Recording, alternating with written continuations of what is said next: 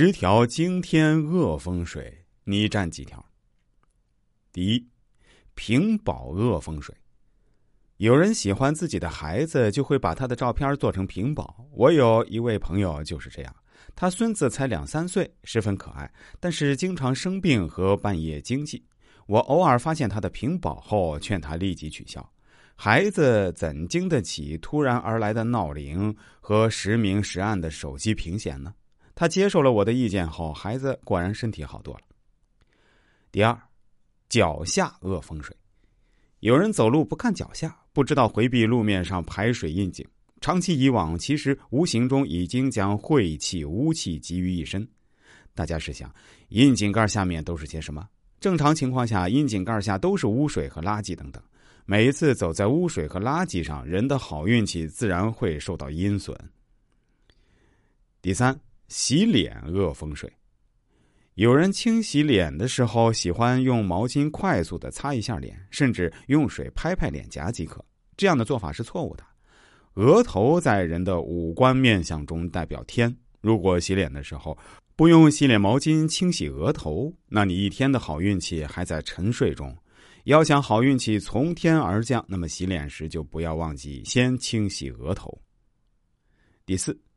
车挂恶风水，有些人对佛很虔诚，也渴求能够得到佛祖的佑护，于是，在自己的车子里悬挂佛珠、佛牌、佛像等等，以佑自己的出行安全。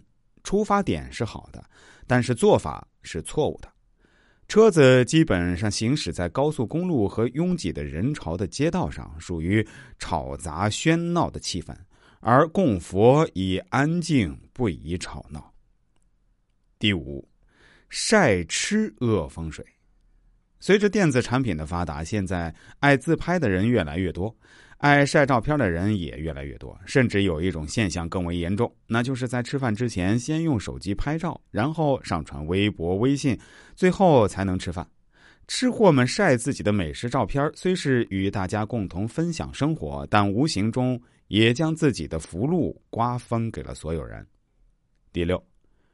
摆筷子恶风水，有时我们在家里吃饭，如果时间充裕，会精心布置餐桌，摆放整齐的筷子；但更多的人会把筷子随便往餐桌上一丢，或者筷子东一个西一个，筷子的长短也不齐，交叉的摆放在桌子上，这种做法是不吉利的，通常叫三长两短，长期以往会导致自己的财气不顺。第七。指甲恶风水，在民间有一种说法：小手指的长度超过无名指最上面的那条线，代表吃喝不愁，生活富足；小手指留长指甲会让自己的运气翘起来，小指甲剪短指甲则会让自己的运气受损。第八，降顶恶风水。无论是甜蜜的情侣，还是老夫老妻之间，争吵是难以避免的。争吵后，一方先道歉，一定会让彼此的关系恢复到从前。但是生活中，男人常常爱面子，不肯认错。男人不肯认错，在卦术中形成了天地痞卦。痞卦阐释了一种由安泰到混乱，由通畅到闭塞的现象。因此，要想家庭关系畅通，男人还是先认错吧。第九，喝茶恶风水。